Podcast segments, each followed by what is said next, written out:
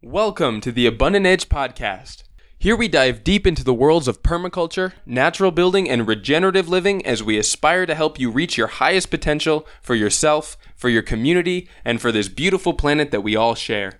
As always, I'm your host, Oliver Goshey, and I have a great session for you in this week's episode, so let's jump right in.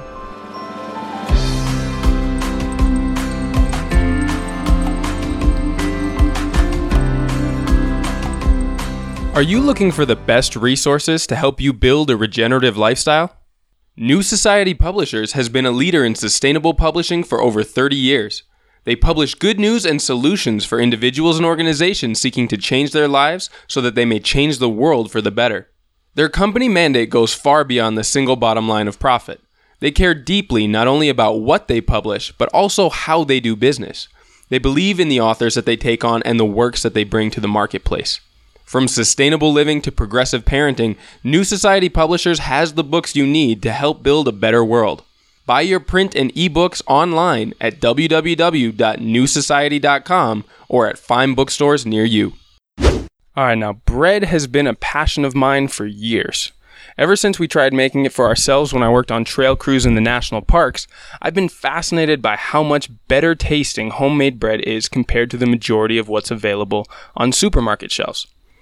Now, I eventually worked as a baker for a small artisan bakery in Seattle and have been making my own bread for years now and even building earthen ovens to bake in. So, this interview with Victoria Redhed Miller, author of the new book From No Knead to Sourdough A Simpler Approach to Handmade Bread, was really exciting for me.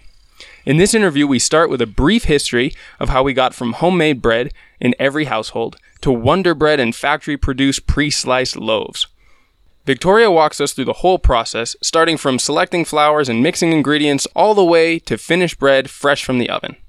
We also go in depth about the topic of gluten and why many people's aversion to this simple protein might be unfounded.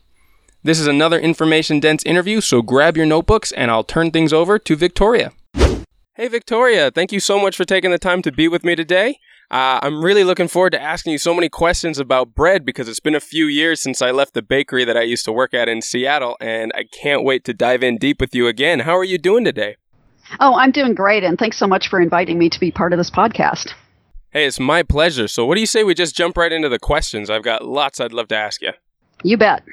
All right, so if you could get us started by telling us a little bit about your personal background how you became passionate about doing so many of these things for yourself and what sort of opened up your world to the intricacies and the delicious aspects of making your own bread. Okay. Yeah, I um, grew up in Seattle um, and actually lived there the first 45 years of my life. And 12 years ago in 2006, my husband and I moved to our off grid farm about and a half hours from Seattle.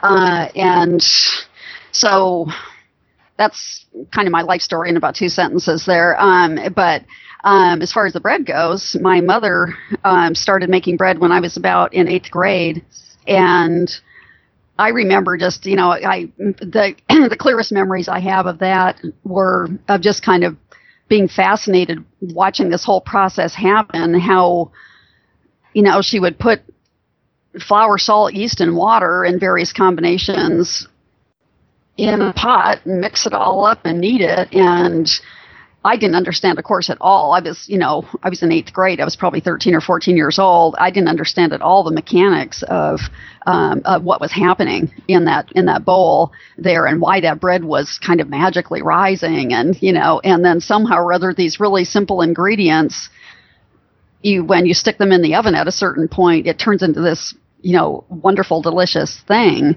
And I I I think part of my fascination with that was because. Um, you know, there's eight kids in our family, and my mom was a pretty busy stay-at-home mom, and we were always encouraged to, you know, find you know various crafts or sports or whatever to amuse ourselves. Um, and uh, my twin sister and I, in particular, were really into doing all sorts of, of handcrafted things. And some of those involve flour and water paste.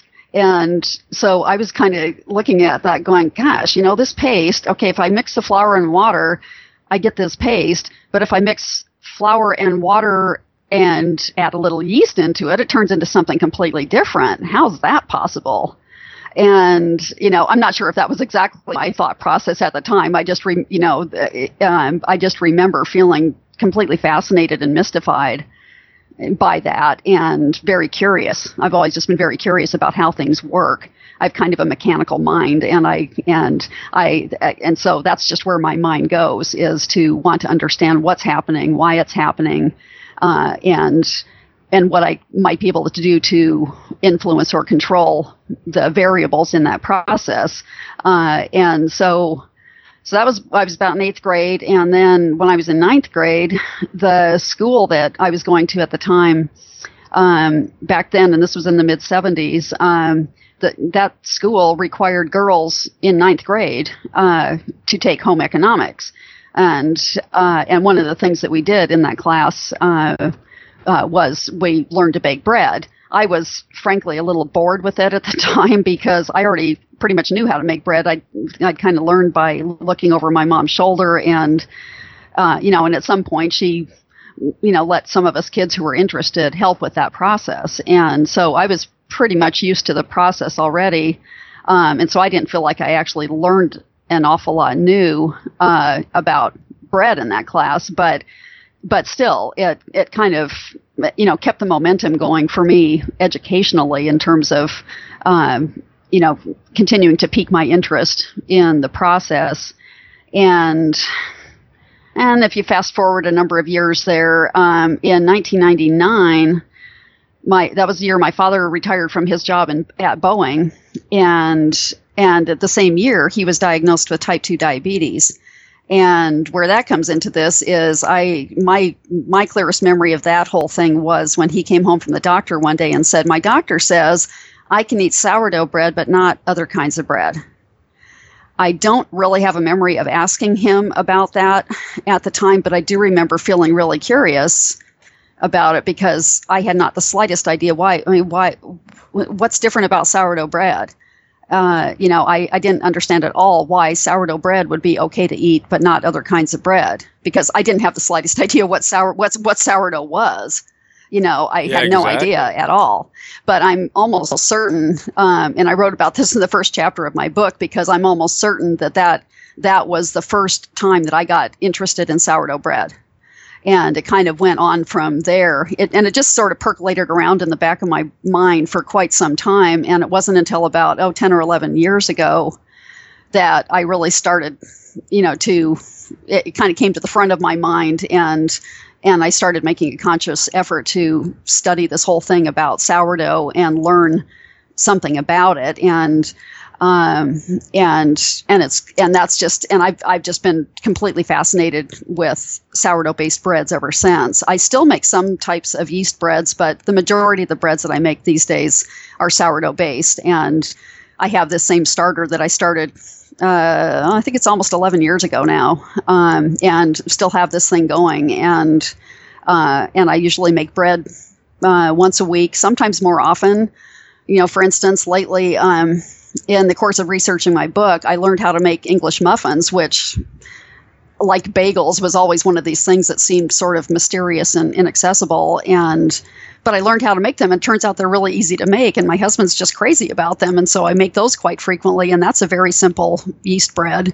Um, and you know, but as I said, most of the bread that I make these days is sourdough based, and even within that category, there's just so much variation that you can do um, in terms of, you know, change the type of the, the, the combination of flours that you use or you know it's fermenting at a cooler or a warmer temperature or whatever. There's a number of different things that that can influence uh, the, the, the quality and the taste um, of the finished bread. And it's to me it's just it's really fun because i'm somebody who likes to be continually learning. And this just even within the scope of just sourdough bread, it just feels like there's an unlimited, you know, uh, range of things to continue to learn. Uh, so that's kind of how I, you know, uh, got into bread in the first place, and it's evolved over the years to get to be this, uh, you know, really quite a serious passion uh, for me. Yeah, I love that story about how you sort of found the sticking point that made sense to you and the health of your father was sort of the catalyst to explore something that you might not have otherwise d- dived into. And I think a lot mm-hmm. of other people can relate to those those moments, those sort of aha moments, like what is behind this that I don't understand, but clearly is is worth exploring. Now, could you take us through mm-hmm. a brief history then of bread and how we got to the point, like you described earlier, where much of what we consume is actually quite unhealthy. We got to the point of Wonder Bread and factory loaves with almost no nutritional value. How did that happen? Well, um, yeah, and the, the, history of bread, of course, goes back thousands of years, and at least as far back as the ancient Egyptians, and uh, and in the, the hot, dry climate of North Africa, there you know they, they grew a lot of wheat and other grains there um, and and we're making um, probably some fairly simple flatbreads um, uh, you know that were either baked you know on they were generally baked on hot rocks which might have been in certain times of the year might have just been heated up by the sun and might have been heated by a fire. Uh, excuse me but um, uh, you know that's that's really kind of the you know, that that is still the simple flatbreads that are just baked over uh, you know, over wood heat is you know still the basis for you know the the bread you know culture in a lot of different countries in the world, um, and including countries where they don't grow wheat and they grow gluten free grains and so forth. Um, but um, at least as recently as the 1800s, um, and I'm not really sure why this became a thing, but um, it for a, a, lot of years it was kind of a, it was sort of a status symbol. Um, for you know, it, it, it was an indication that the whiter your flour was, or the whiter your bread was, that was sort of an indication of you know, if if your bread was really white, people just assumed that you were rich and it became this status thing where uh, they were adding things like alum and, and other things to the to wheat flour to make it look whiter which seems horrible to me but that's what they were doing because it was because they could they could charge more money for that flour you know and bakers would buy the whitest flour they could and uh, and as i said i don't really understand why there was such an emphasis on how white this flour was, but that's what it was. And this was true through most of the 1800s at least. And uh, and then that kind of led up to um, in 1927. That's when the Continental Baking Company introduced Wonder Bread, uh, which was this soft, you know, uh, had a bread that was really white had a, a, nice thin soft crust that kids would eat and not complain about and, you know, which must have been a huge deal for busy housewives at the time. And, uh, and, and that just became pretty much an overnight sensation. It was, you know, first of all, the, you know, the housewives up to that point, uh, you know, they if they were rich enough, they could afford to have a baker or a cook in their house who would do this for them. But otherwise, they were making their own bread almost every day, and so this was a huge load off off of their plate, you know, to be able to buy this this beautiful white soft bread that, as I said, kids would kids would eat and they would enjoy and uh, and not hassle their mothers about. And and then three years later, in 1930, they Wonder Bread introduced the pre-sliced version, which made their life even easier. And but the, you know, I remember Wonder Bread from when I was a kid, and you know, they had those colorful wrappers on them. They were white and they had all these multicolored, you know, brightly colored balloons on them. And it said, helps build strong bodies 12 ways. And, you know, which of course, as a kid, that's that kind of language kind of impresses you as a kid because, you know, who doesn't want a strong body, right? And, um, you know, but I didn't understand what that meant. I didn't know till many, many years later that the 12 the, the, the, the 12 ways that it helps build strong bodies was you know that was vitamins and minerals that they added back into that flour because in the process in the processing of that wheat it was so highly processed and then sifted and sifted and sifted again to take every little bit of bran and germ out of there. So it was, it was as white as possible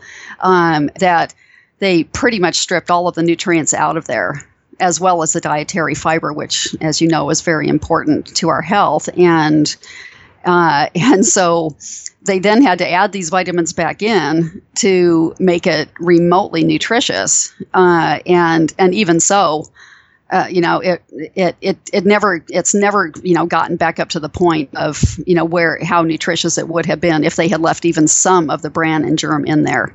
But it was just like this. Well, that's just it, isn't it? Right? Like mm-hmm. all of these food products love to congratulate themselves for adding nutrition into foods that didn't need it had they not taken it out in the first place. Right. Sort of congratulating themselves for doing extra work. Right. And still ending up with a less nutritional product. Right. That's that's in general. That's my that's exactly my view of it. And um, uh, you know, there may be some exceptions where some of those things actually are fairly good for you, but I think in general, when there's a list of ingredients that include you know things like vitamins added back in, I think that's pretty much a clue that excuse me that.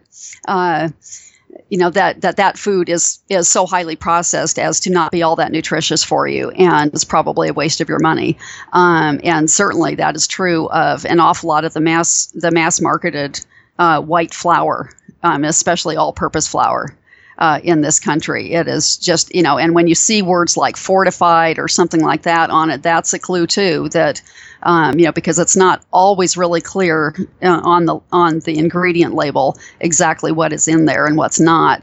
Um, but if you see words like fortified and that kind of of thing, that's a, that's a real good clue that that's a very highly processed food product, um, and you'd be better off buying a whole grain product if you can. Yes, certainly. So, with all that in mind, why is it important to rediscover this healthy and delicious staple food for so many cultures? And I know that from my own experience, at least making simple breads is a very accessible process for many people. Um, give me a little reason why we should start to bring this back into our households instead of outsourcing it to companies and um, and and the grocery store, frankly. Oh, sure, yeah. Um, uh, you know, there's there's several. To my mind, there's several really good reasons um, to make your own bread. You know, one of them certainly is that you will, um, you know, compared to buying good quality bread in a store, you will certainly save a lot of money uh, making your own. Um, and and plus, of course, as we've been talking about, you have control over the ingredients that are in it. Um, you can pick and choose and come up with your own combination and make it as you know simple or not simple as you want, and just and but just do it to suit your taste and the needs of your family. Um, and I think that alone is a really good reason uh, to do it. You know, when when I do these presentations. Um, I've been really interested to hear recently that the number one reason why if people don't make their own bread, I would have thought that the number one reason why they wouldn't do it is because they thought it was too complicated or too hard. But actually, what I've been hearing is the main reason why people uh, uh seem a little intimidated by it or not quite sure about trying it is because they don't really get how they can fit it into their schedule. And so I've kind of tweaked my presentations as I've gone along to reflect that because, you know, in the course of doing all this study over a number of years um, about sourdough breads, you know, I've I've worked out ways to make the process so much, you know, so much less complicated and and easier on my schedule. Uh, and uh, because that's really got to work for you, otherwise you're just simply not going to do it. Uh, you know, because most people seem to have uh, an impression, and I don't really blame them. They have a they have an impression that, you know, if I'm going to make bread, I have got block out a certain number of hours in a day to do that. And and it's true that the fermentation process can take several hours and all of that, but most of the time involved in making bread is not hands-on. Most of the time, you're ignoring it. It's doing its own thing, um, and it's it, it's it's actually that's what I've been working at trying to you know to to talk to people about about how to how to make this work for your for your schedule and your lifestyle um, because an awful lot of people really want to to do it uh, these days and it's very gratifying to see but you know par- certainly part of the uh, in recent years of course there's been this big movement about um, uh, kind of anti wheat and anti gluten um, that has really discouraged a lot of people from uh, from even eating bread, much less making their own. Um, and so that's kind of a, a, big topic of conversation, you know, in my presentations as well. I get a lot of questions about that.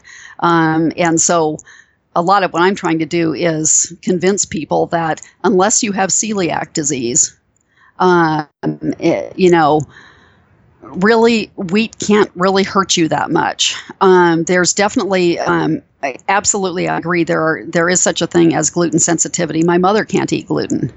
She does every once in a while, but she really can't eat it very often, or else she really reacts to it. And there is there is all of that kind of thing.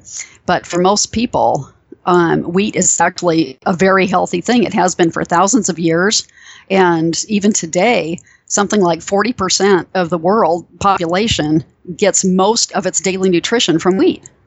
And a lot of people don't know that, but it's a really important number to me uh, because this is, you know, th- th- and this has been true for so long. And it's just kind of, it's a little frustrating to me that, you know, that people are so ready to jump on board with this argument that says that after all of these many thousands of years, all of a sudden wheat is bad for us and we shouldn't eat it you know, when actually it's an extremely nutritious food, and and quite a lot of the world depends on wheat and other grains as well, of course, um, for an awful lot of their daily nutrition. Well, let's try and unpack that a little bit then. Let's try and explore here why gluten has sort of become a pariah in the food industry, or at least these in the last handful of years, and why some of the concern about it is a little unfounded or misdirected. Yeah, um, there were uh, it, there were a, uh, a, couple of books that came out in the last few years. Um, one of them was Wheat Belly, which I think came out in 2011, and then I believe it was 2014 when Grain Brain came out. And those two books got a lot of attention on Oprah Winfrey Show, and and both of them I have not read uh, Wheat Belly, but I have read Grain Brain, and that um, and so I'll just talk about that one for a minute. Um, uh, you know, basically, this guy who's a medical doctor um, says that the wheat that we are eating today is genetically different from the wheat that we'd been eating for hundreds and thousands of years. And um, while that in itself isn't a bad thing, his, his argument is that it is so different now that it amounts to practically a poison for us to eat. He uses terms like that. He calls he referred to gluten as a modern poison. And I kind of have a reaction to terms like that. I just kind of, you know, I I feel like there's an awful lot of fear connected to food in general in our culture. And you know, look at those magazines, at the women's magazines in the grocery store checkout line, and you'll see, ty- you know, headlines like "guilt-free cheesecake" and things like that. There's words like guilt and fear, and you know, and heart attack on a plate, and things like that. That that and I think that's really I think it's really sad. You know, we everybody has to eat, and I think we ought to enjoy it. And uh, you know, and the, the, the truth is that you know with uh, you know with wheat, as I said, definitely gluten sensitivity exists. Definitely celiac disease, it, it, it exists. Um, you know, but one thing that doesn't get talked about much is that there are other things in wheat and other grains that people can be sensitive to besides gluten. Um, and but gluten has kind of become this scapegoat, and uh, you know, for a whole, you know, in Grain Brain, you wouldn't believe the, the the laundry list of human ailments and conditions that this guy attributes to gluten. And I personally think it's just wrong to to take one thing like gluten and say this is the cause of things. You know, he he says that, that Alzheimer's is you know is a gluten related thing. Oh, the obesity epidemic in this country is gluten related, and a whole a whole lot of other things. And I was just really kind of blown away by that. Um, and I've done a lot of of uh, in the course of researching the book. I've read many, many study abstracts, um, you know, that, that are all on this subject of gluten and gluten sensitivity. And in some cases, they're how gluten relates to things like sourdough bread, um, which we can talk about in, in, a little bit if you like. Um, but in Italy, uh, both in Italy and Australia, they're doing a lot of very interesting research um, about gluten and about celiac disease uh, and that kind of thing. And I find it really interesting. For example, Italy, um, which the vast majority of the bread and pasta that is consumed in Italy is 100% white flour. Um, only exception really is up in the north part of Italy. When you get closer to Germany, they grow corn and they grow rye up there, and so the the grains are a little bit different. But in general, most of the country, almost all of the bread and the pasta is 100% white flour. They have something like an 8.3% obesity rate compared to the US, which is 38% at this point, I think was the last number I heard. Um, and so it's a little hard to look at numbers like that and say, well, we're going to blame this on wheat or gluten. You know, they eat way more wheat per capita uh, than we do, but they have a much lower obesity rate. So I think it's important to, you know, to, you know, every not everybody has the time. Of course, I I spend a lot of time researching this, and I get that not everybody has time to, you know, to go out there and learn all of this stuff. I do think it's important you know, if, if, you think that you might be sensitive to wheat or to gluten, first of all, you can talk to your doctor about it. Although it's important to know also that, except for celiac disease, there is no, t- it is, as far as I know at this point, there is still no definitive test available uh, that will uh, definitely say whether you have a gluten sensitivity or allergy. There is a definitive blood test for celiac disease.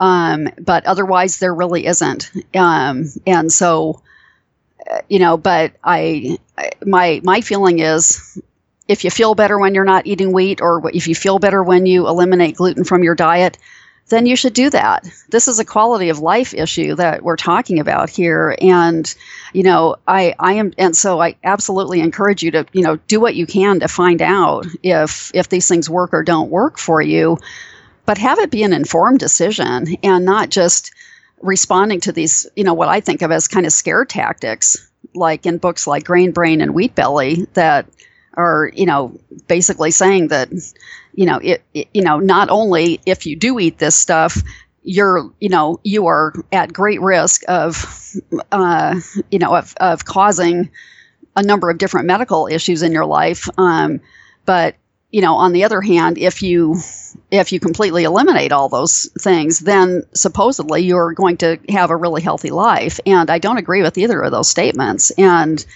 part of the reason is because, you know, I have I have a lot of different gluten-free flours in my kitchen right now. I've been doing an awful lot of experimenting and testing in the course of working on the book and and also trying to find some sort of bread that I can make for my mother that actually tastes good. Um, so I've been working a lot with these things, and uh, you know, one of the things, and this this does not get any press at all, but an awful lot of the gluten-free grains out there are at least as highly processed as wheat flour is, and have little to no nutrition in them. And so, in the pursuit of eliminating gluten from our lives, in the hopes that that will make us healthier people, you know, we're back to this we're back to 1927 and Wonder Bread, uh, and only these flours don't have you know 12 vitamins and minerals added back into them. Things like rice flour definitely has very little nutrition in it, uh, and so so there's all these things that kind of come into the mix. And you know when it comes down to it, you know everybody's got you know I often feel like it's a case of the good news is we have choices about what we eat, and the bad news is we have choices about what we eat because ultimately we have to make that choice. And uh, what what I'm saying is, you know, absolutely it is your choice. I would never ever tell anyone, you know, to ignore, you know, in, in, ignore things about gluten or uh, or you know anything like that. You know, I'm just saying try to have it be a somewhat informed choice and know why you're choosing what you're doing uh, and and so it's been a little bit of a hard slog over the last couple of years to convince people that bread is actually not necessarily bad for you. We've been just told that for so long.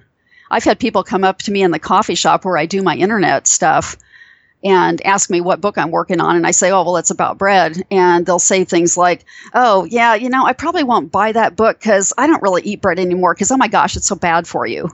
Wow, that's unfortunate. And then when I try, yeah, and when I try to draw them out into conversation about that, they usually can't tell me why they believe it's bad for you. They just believe it is. And so that that's that, yeah that that's part of what that's also in you know in a, in a smaller part that's kind of what I'm trying to do with this to kind of try to eh, you know try to help people get little bit past their fears, both of the bread making process and the bread itself. Marvelous. Well, I really appreciate you breaking that down and explaining that. Um, giving a better perspective and understanding of both the history and some of the misconceptions it seems like with everything there's always two sides and if you you go too far on the extremes of one or the other you miss some of the nuances the history and the practical applications and. Especially in such a staple food and crop for almost all of human history. It's a shame right. to to kind of throw the baby out with the bathwater just because there are many products that are not either good for us or nutritionally valuable doesn't mean that there aren't others or other techniques that would uh, replace that as as a proper food staple the way it has been for so long. Oh, I, I absolutely agree. And that's one of the things I often say at these presentations, you know, is, you know, this, how is it that this food that is, as you said, so basic to just about every culture in the world and has been for a long, long time, how is it that we've gotten to the point of being both afraid of eating it and intimidated about making it? It's, you know, the vast majority of the breads that I make, you know, have four ingredients in them. It's flour, salt, yeast, and water. And when I say yeast, sometimes it's commercial yeast, sometimes it's a sourdough starter, but there's some sort of leavening in there. But it's basically those four ingredients in in different combinations. And um, but but yeah, that's um, uh, that's that's to me a really big a really big issue is um, uh, you know but but I I, I just I, I feel like there's it in the last few years, especially since Grain Brain and Wheat Belly came out, and they're both big bestsellers and a lot of publicity and that sort of thing. Uh, that uh, you know, as I said, gluten and by extension wheat, because, you know, wheat is the number one gluten grain. It has by far a lot more gluten in it than the other two gluten grains, which are barley and rye. Um, and so wheat has just, as I said, become this kind of scapegoat. Unfortunately, it does seem to be happening with so many other foods as well. Uh, bread just being mm-hmm. one of them. Now, if we could switch right. switch topics for just a second, I'd like to start to get into the process of making this and show people that it is very accessible. So let's start from the beginning and talk about different ingredients needed to make a basic loaf. I know you mentioned the four that you always use. There's mm-hmm. a huge variety mm-hmm. of specialty flours with different characteristics and behaviors, but I know from having been a baker myself and making my own bread for years that it's amazingly simple and cheap to get started on your own. So could you help to sort of unpack the process for us? Sure. Yeah, and uh, and as you said, there's a huge variety of flours out there. It can be very confusing, um, and so, uh, but you know, really it's it's very simple in terms of ingredients. And what I would really recommend when people are just starting out is, you know, and the, the available part of it's what's confusing too is the availability of, of certain grains. It varies quite a lot depending on what part of the country you're in. Um, and uh, and so and and there's even sub variations within that. For example, the um, in Washington state where I live, the eastern part of the country, east of the Cascade Mountains, where it's much hotter and drier than western Washington, they grow a lot of wheat out there. Um, and and they and they produce um, a lot of the wheat they grow out there is fairly soft, and they make things like all-purpose flour from that. The all-purpose flour that comes from Washington State is really different from the all-purpose flour you'll find in a southern state just because of the, the varieties of wheat they grow are different and the way that they, that they process them are different. And so there's a lot of variation there. But, um, and I get asked a lot, you know, if I have recommendations of particular brands of flour, and I really don't. And partly it's because, as I said, availability is, it, you know, is so unpredictable in different places. Um, but I just, you know, what uh, the my favorite bread, my favorite sourdough bread that I make pretty regularly is and i'm just kind of i'm used to doing things in percentages and by and measuring things by weight. Um, what i like to do my favorite sourdough bread is uh, it, it's 70% white flour. And when i say white flour this particular flour um, is an unbleached organic bread flour. That's different from all purpose flour um, bread flour is uh, it has um, it's not super high protein. The one that I use is about 11.5% protein. Somewhere around 11 or 12% is a really good number to, to shoot for, um, you know, with, with your bread flour. Um, I like this combination of 70% white, uh, 24% whole wheat flour, and 6% rye. Um, and that's normally what I use. Definitely, I, I make you know, I make breads that are some breads that like ciabatta, um, which is my I I make hot dog buns with ciabatta dough. That's an Italian bread that's 100% white flour, and uh, and and we just like making things like hot dog buns and and that sort of thing with that kind of with that kind of dough. So uh, you know, you can. What I would recommend when people first start out is, um, and I and I say this in the book, where it's just kind of the book is sort of organized into what I call comfort zones, um, and so, for example, the first comfort zone in there is just basic no knead yeast breads and i recommend that you know if you're just starting out and you've never made bread before or it's been a really long time since you've made bread start out there get comfortable with the process or get comfortable with it again. And then if you want to, you can move on to some other, you know, uh, slightly more involved process. But um, I really recommend that you start out with some kind of, you know, whatever is the good kind of unbleached. It's really important to use unbleached flour. I think the bleaching agents that they use and again this dates back to back in the old days when it was really super important that the flour be really um, and and also the um, the but the, the actually the function of of the the bleaching agents is actually to essentially artificially oxidize the flour, and so um, what that amounts to for you and me is it extends the shelf life of that flour. That's why they do that. I re- I really highly recommend you avoid bleached flour, um, partly because bleaching agents really inhibit fer- fermentation, which I'll talk about in just a minute um, here.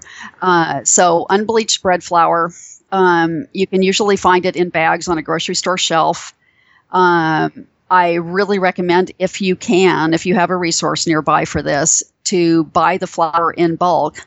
Um, from a place where they sell a lot of flour and there's uh, and there's pretty rapid turnover um, if you can do that. Um, yeast, um, you know, for yeast bread, I like instant yeast. Um, just because it dissolves really quickly and it's just very easy to use. There's absolutely nothing wrong with using active dry yeast. It just takes a little longer to dissolve it, and we're only talking a matter of minutes. It's not it's not a big deal. So either either instant yeast or active dry yeast. Um, I like using sea salt definitely don't recommend using iodized salt if you can avoid it. Again, for the inhibition of fermentation, right? Uh, yes, exactly, and uh, and and also the only other the only other kind of sometimes tricky thing about salt is, and again, I'm used to measuring everything by weight, um, and uh, and so you have to be a little bit careful depending on what kind of salt you use because for instance a tablespoon of kosher salt doesn't weigh as much as a tablespoon of sea salt. And so there's a little bit of tricky stuff in there, but um, uh, but but in, in general, I just I just like to use sea salt. I I'm somebody who, although I do a lot of experimenting on certain levels with things, I like to have a basic set of just a few of my go-to ingredients that I always use the same brand and I'm used to how it behaves when I mix it up and knead it and all that sort of thing. I like to just pick a, pick something and and more or less stick with it. Uh, and definitely recommend that if you're just kind of starting out. So, um, and water. Um, people don't talk that much about the water, but there are a couple of points to make about the water yeah, I would definitely recommend um, avoiding chlorinated water if you can. If that's all you have is chlorinated tap water, what you can do is uh, the day before you're going to, or the night before you're going to make your bread, um, just run a pan or a bowl full of that water, or um, as much water as you need for the bread, um, and just let it sit overnight um, and and most or all of the chlorine will have dissipated by the morning. It will have kind of evaporated into the air, um, and otherwise. Um, I pretty much recommend using some kind of spring water if you can. Bottled water is just fine. Um, I would not recommend using distilled water, and that's mostly because uh, the there's various minerals in spring water that get taken out during the distillation process and those minerals are really they're they're uh, I wouldn't say exactly, you know, indispensable, but they're fairly essential to the uh, fermentation process. They they help the yeast get really active uh, in the fermentation process, and so uh, so so uh, avoid distilled water, avoid chlorinated water. That's the the bottom line of that part of it. Uh, so Um, so there you go, flour, salt, yeast, and water, and and again by by the yeast, you know, you you might substitute at some point a uh, a sourdough starter for that kind of thing, but just in the beginning, this is the really simple way to do it, and it's the kind of bread I made for a lot of years be- before I discovered an interest in sourdough. Marvelous. So now, what are the different stages once you've made the dough, going through proofing, forming, and baking? If you could uh, help to explain about the amount of time that that would take, and how someone could schedule mm-hmm. around the process so that though you know overall it might take four to six hours to have a finished loaf, there's maybe only 20 minutes of active time, in my experience, of working with with the material. Right, and um, and it's important to know too that I I am used to you know the the the times and things that I I generally talk about are from my own experience, and I I like to hand knead my bread. Takes a little longer than doing it by machine, um, but.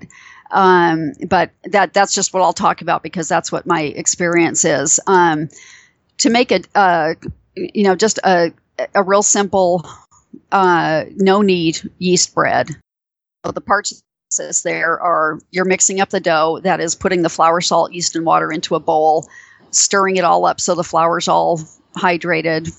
Um, and uh, and then with no knead dough you don't really knead it.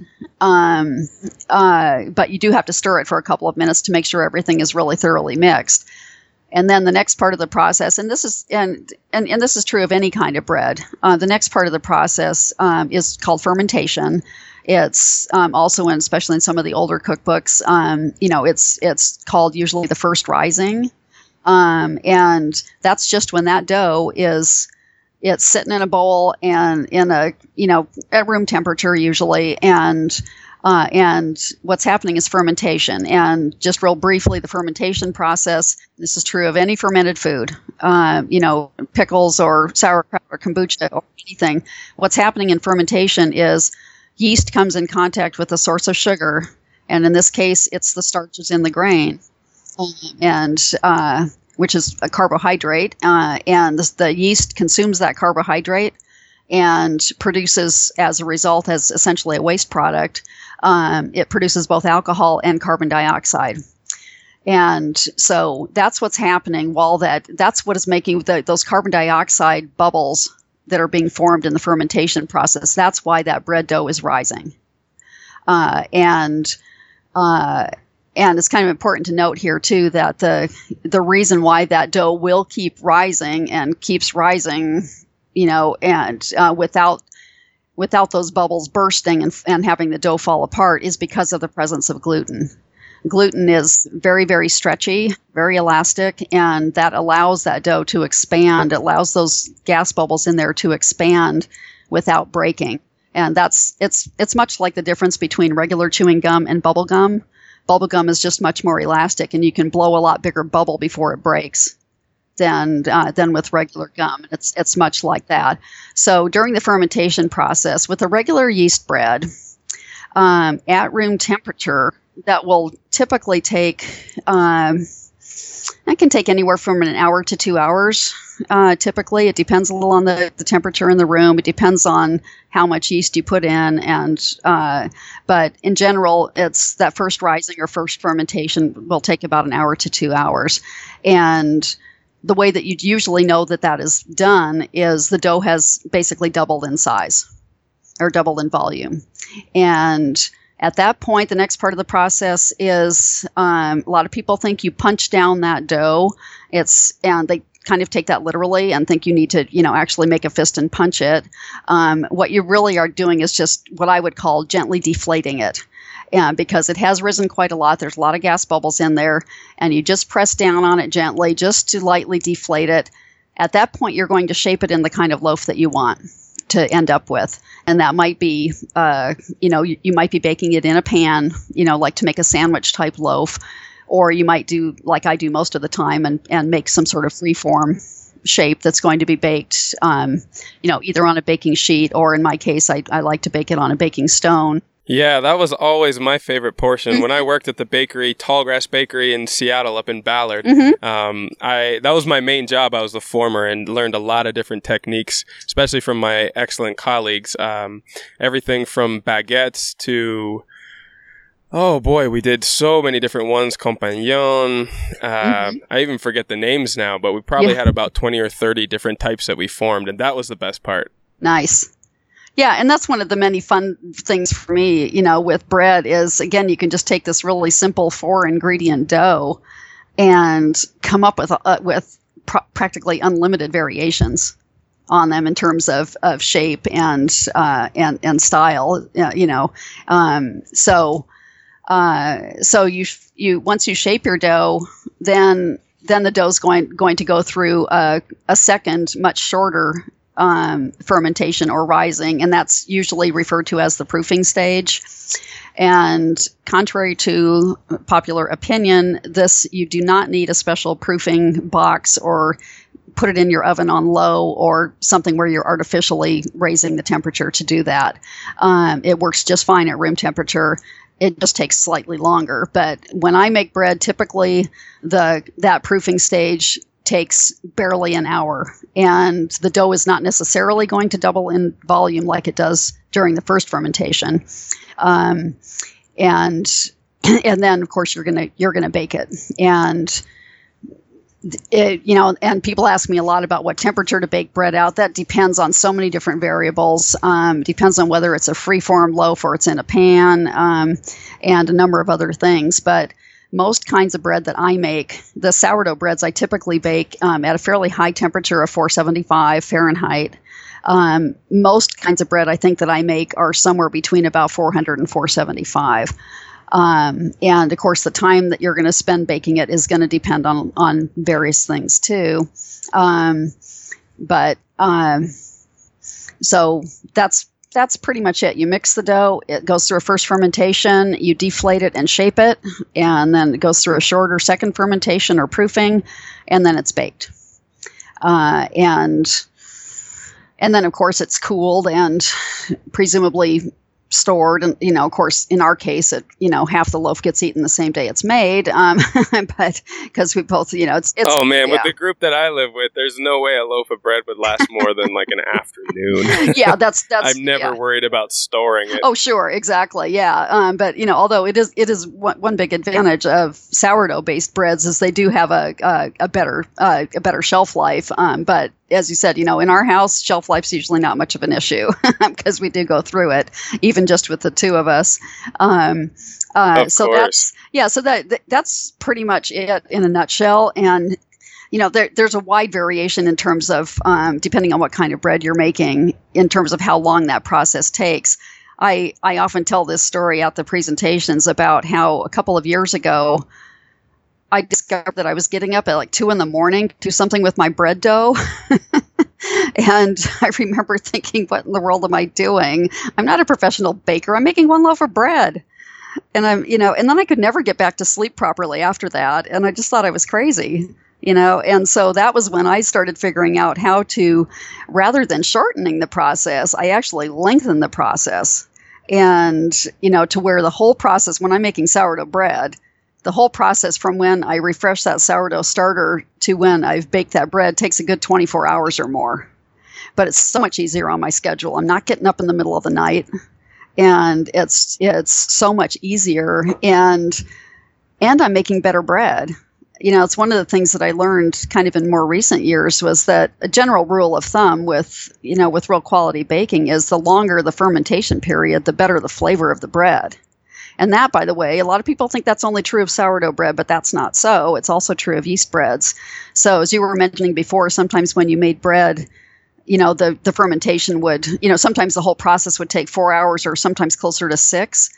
Well, you know, you, you may have noticed I don't have that sophisticated of a palate, but um, but if you're paying attention, you probably will notice a difference between the taste in the in the taste of the bread in that six hour loaf compared to the four hour loaf because it's been fermenting for longer. Uh, so yeah, well, so speaking of that, I know you mentioned that you wanted to go more into the process of fermentation, and this was really, as you mentioned as well, the sticking point for you, what got you first interested in trying sourdoughs. Mm-hmm. So, what is the, the difference in the nutritional value and maybe even the chemical makeup of a bread that has been fermented at all or even longer that changes the nutritional value and basically turns it into a different food. Yeah, it, it, it really does. You know, and, and a lot of people think that because it is, and I, I don't, I confess, I don't know very much about this part of the process, but I'll just mention it briefly because I get a lot of questions about it. Because bread is a fermented food, um, these days we're hearing a lot about probiotics. And a lot of people ask me about this. So isn't sourdough bread better for me to eat because it's for it's you know because of these probiotics? Well first of all all bread is fermented not just sourdough bread. All bread is a fermented food. If it wasn't fermented it would be a solid brick that you would you know you might use for a weapon but you wouldn't want to eat it. Um, and so all bread is fermented and you know but my understanding is um, that the probiotics that they're talking about in there which come from the lactobacillus bacteria um, which is also an important part of the fermentation process. And, and, and, and actually the lactobacillus bacteria is what's responsible for most of the flavor components of sourdough bread. Um, but but some of those things get destroyed at you know at a certain temperature up above i think it's above 180 or so degrees fahrenheit.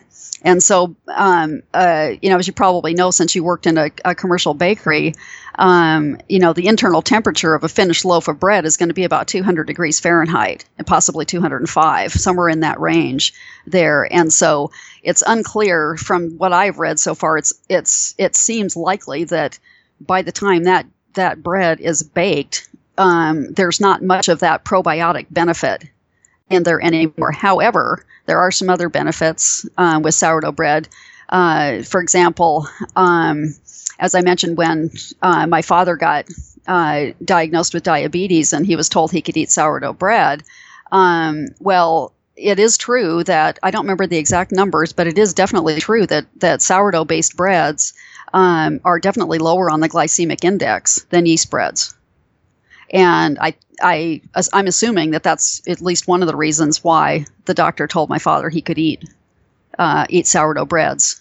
Uh, and yeah, yeah, that makes um, a lot of sense. And and it's also true that, and this is especially true with sourdough breads that are fermented for extended periods of time, you know, like in some cases 24 hours or more. I've heard of people, you know, I've, I've heard of bakers who ferment their sourdough bread for even 36 hours or more before they bake it. And the longer it's true that this, and I found this out from these studies, especially the ones happening in Australia, um, that this, the, the action of it's not so much the wild yeast in the sourdough uh, starter um, as it, it's more the the action of the lacto the the specific strains of lactobacillus bacteria that are in there that go to work on the gluten in that wheat and somehow nobody really uh, really understands exactly why this is happening but it appears it appears pretty clear that it is happening that somehow or other the um, in the fermentation process the gluten in that wheat or other grain is essentially being deactivated. Uh, and to the point where they've done a lot of studies. Nobody's quite ready to come out and say at this point definitely you can you know if you're sensitive you know or allergic to gluten you can definitely eat sourdough based breads with impunity.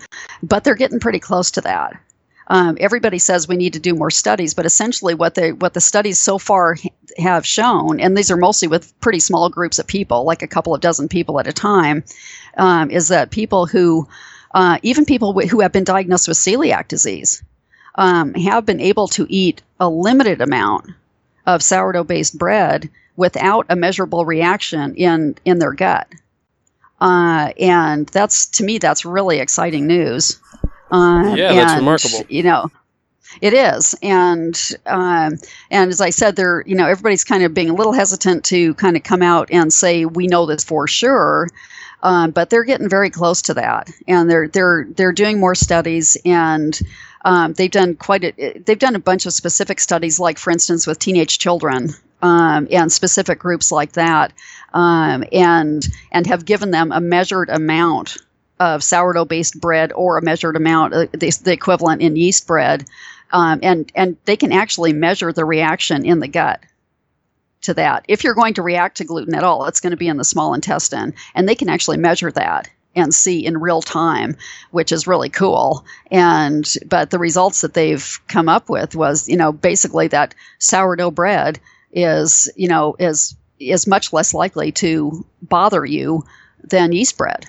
And and as I said, nobody's really entirely certain of the exact mechanics of that and why that is so, but it appears to be so.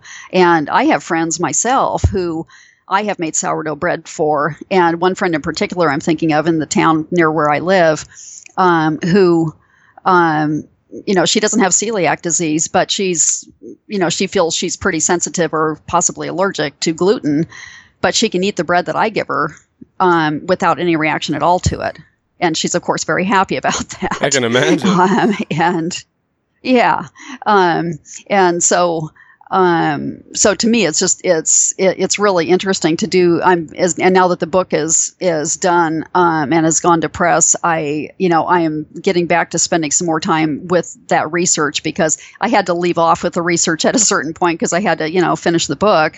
Um, but I just got totally immersed in this research. It was so fascinating to me um, the the stuff that they are finding out about this and and I've been talking about this. I've been out on the speaking circuit talking about this subject for about a year and a half now, and I get so many questions about this exact thing.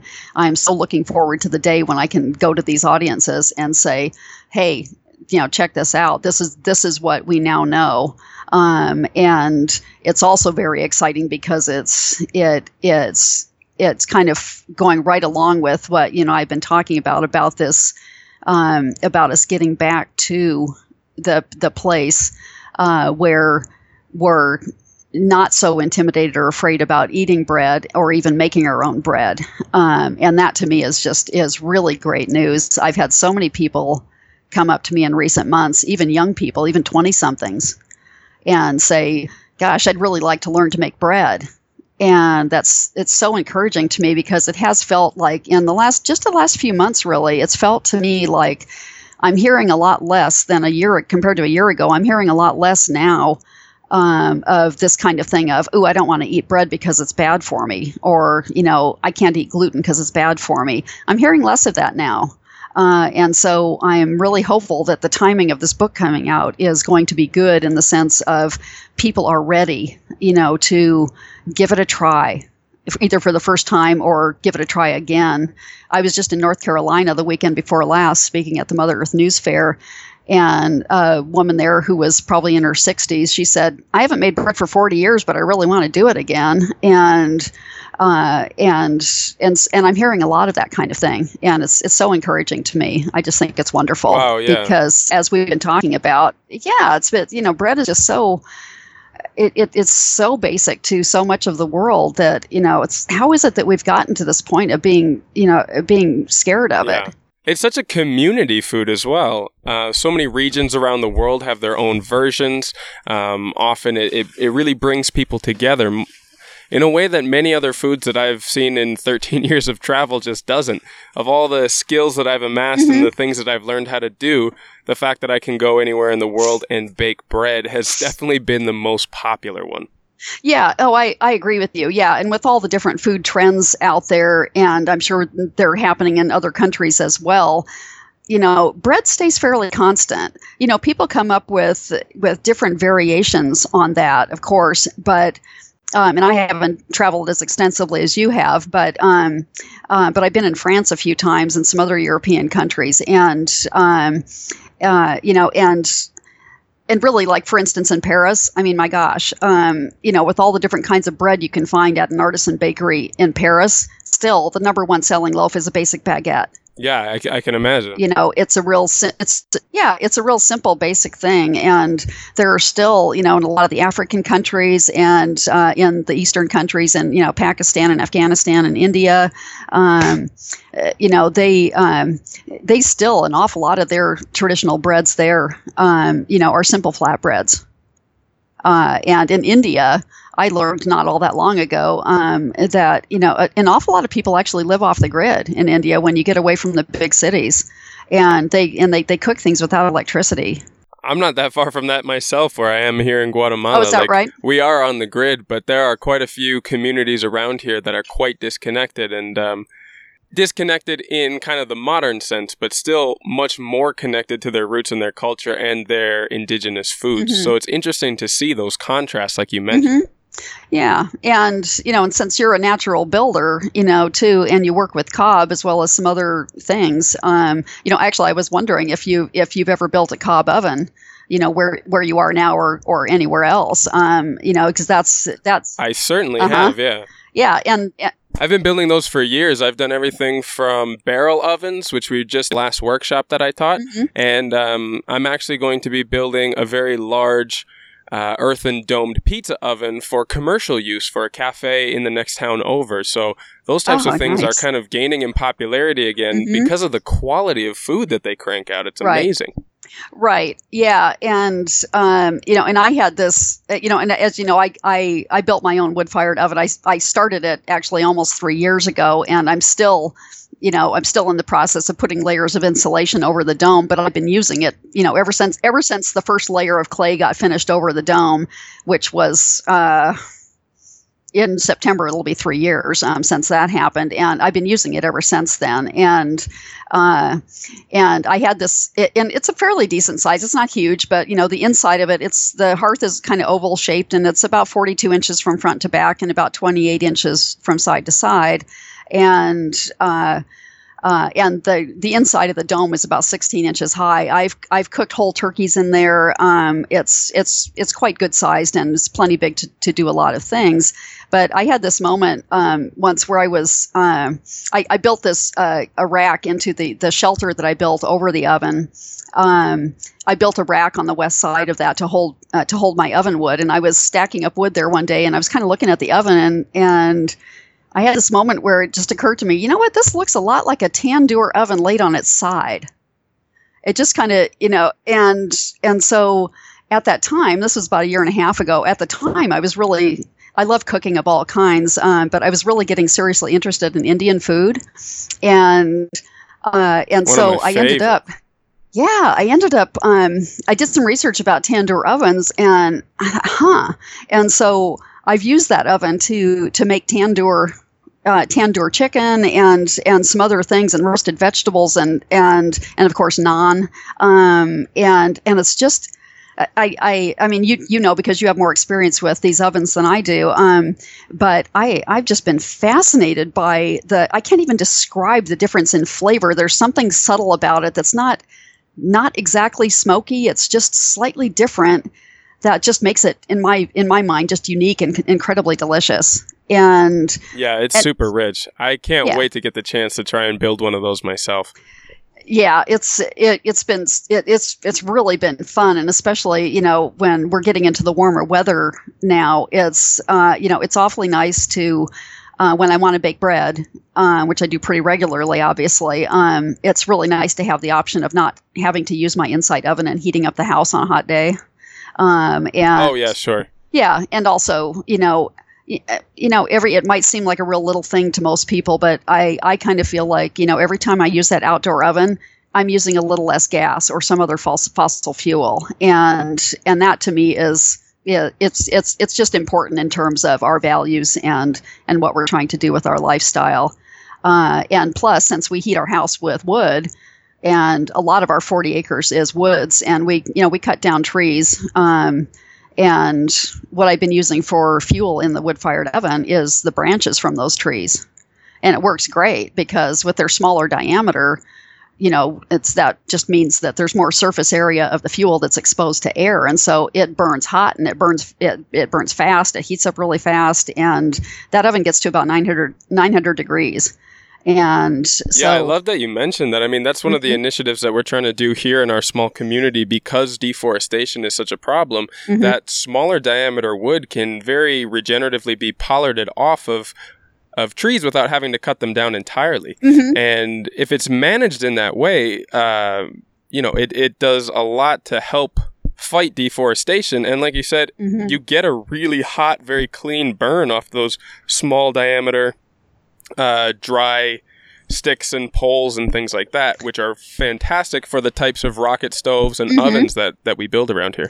Right. And, you know, and of course, David is thrilled that I'm using these branches partly because I'm doing all the work of cutting them up and hauling them and everything, but also because, well, a couple of reasons. One of which is I'm not raiding the woodshed and using the wood that we use for heating the house. I'm not using that for fuel and also when we're out in the woods you know a couple hundred yards from the from the from the house um you know and we cut all these branches off of the trees that we're going to use for for wood heat that stuff piles up in the woods and it can become a fire hazard um, Certainly. and you know we we like to leave there's a couple of strategic locations that we have figured out where we like to leave um, a relatively small pile of that kind of thing for habitat for small animals.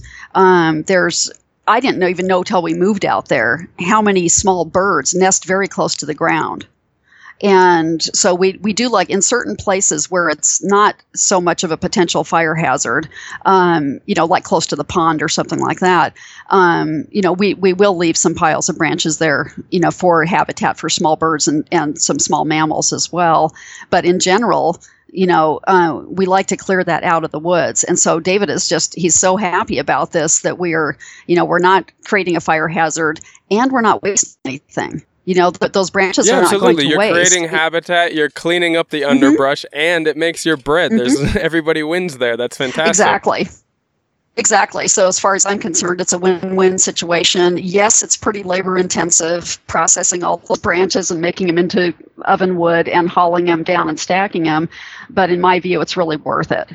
Uh, and uh, and so that's Yeah, that's, and, yeah. and then you don't have to pay for a gym membership either. well, that's very true too. Yeah, we get plenty of exercise at our place. That's yeah, that's that's for sure. Uh, uh, Yeah, yeah, yeah. and so and, and and that part, I didn't even know any of that. I didn't even know what I was going to be using for fuel before I built that oven.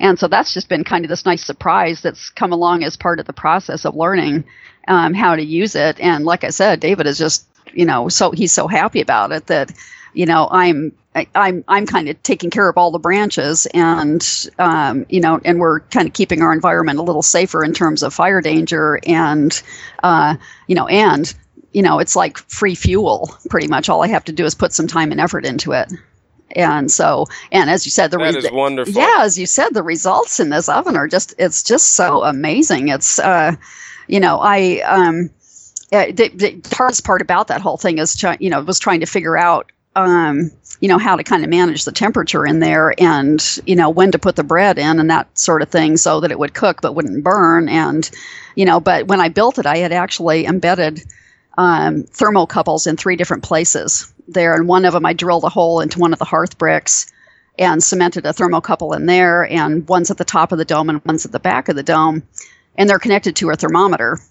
So when you turn on the thermometer you can see in real time all three temperatures in those places and that's helped a lot Oh yeah, that's the way to go. yeah that that's helped a lot certainly. yeah. The one thing I don't really know is what the air temperature is inside the oven.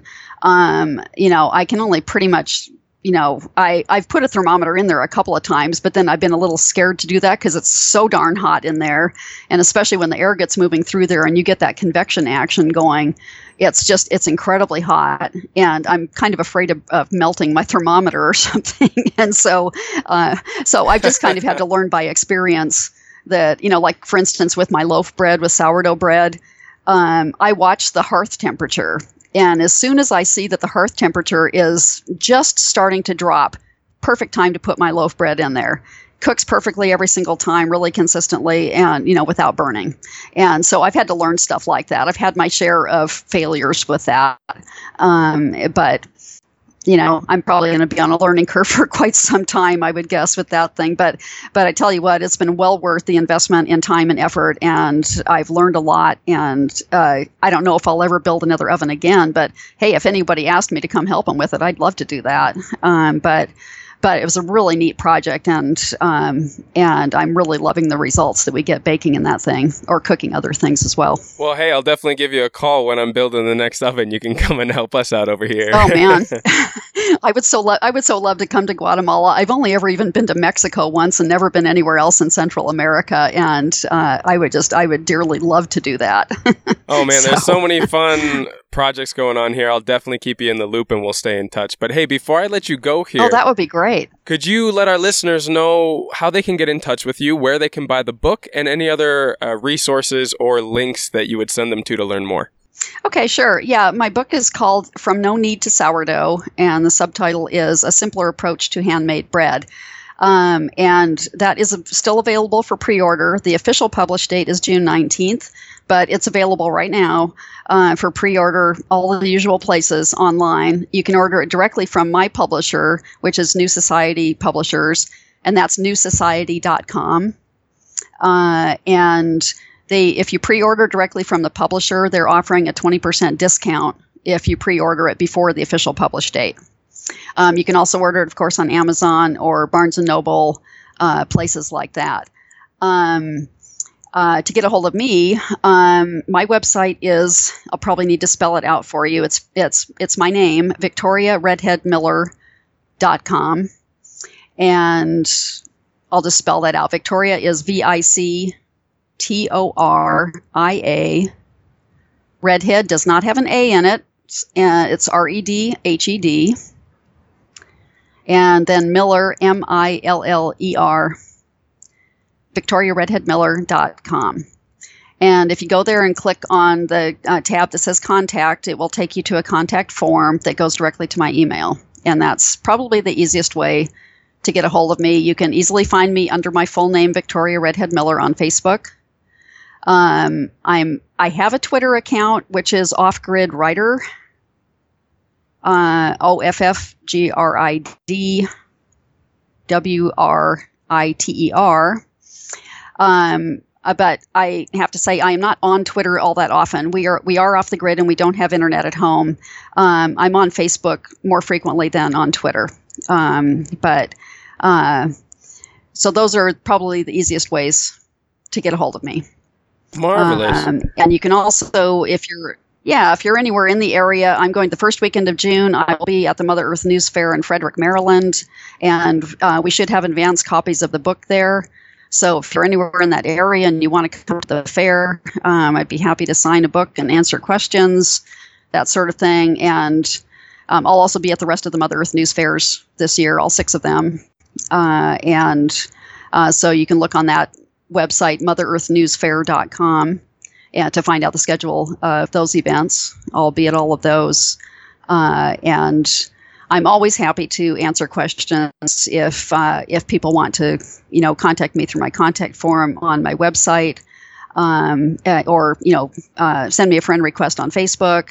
Um, I'm always happy to answer questions when I have time to. Excellent. I'll make sure that I put all of those links on the show notes for this episode. And I also just want to say Excellent. for the listeners out there that this is a really valuable book. I mean, I'm no novice to bread making myself, and I got tons out of it, but there's also very easy to follow instructions um, and advice for novices as well. So, really, anyone at any skill level will get a lot out of this. Uh, thank you again so much for your time, Victoria. It's been such a pleasure talking to you today. And let's stay in touch. Hopefully, we can do a follow up sometime. Oh, I'd love to, Oliver. And thank you so much again for inviting me. I really appreciate your time and I enjoyed talking with you. My pleasure. All right. You take care. Okay. You too. bye bye. Bye. Thank you so much for tuning into this week's episode. As always, you can find all the show notes for this and all other episodes at abundantedge.com by clicking on the podcast tab in the navigation bar. On the website, you can also find a whole range of educational articles as well as the services we offer from design and consulting to education. While you're there, don't forget to take a look at the courses and workshops that we offer, which are all designed to empower you to take back control of your life by giving you the skills to produce your own food, manage landscapes regeneratively, build your own homes and structures with natural materials, and most importantly, to dream ever bigger about the highest potential that you could achieve for yourself, your community, and the planet that we all share. Thank you sincerely to all of you who have and continue to add comments and send feedback to me. Your contributions help this to be the conversation and dialogue that it's meant to be.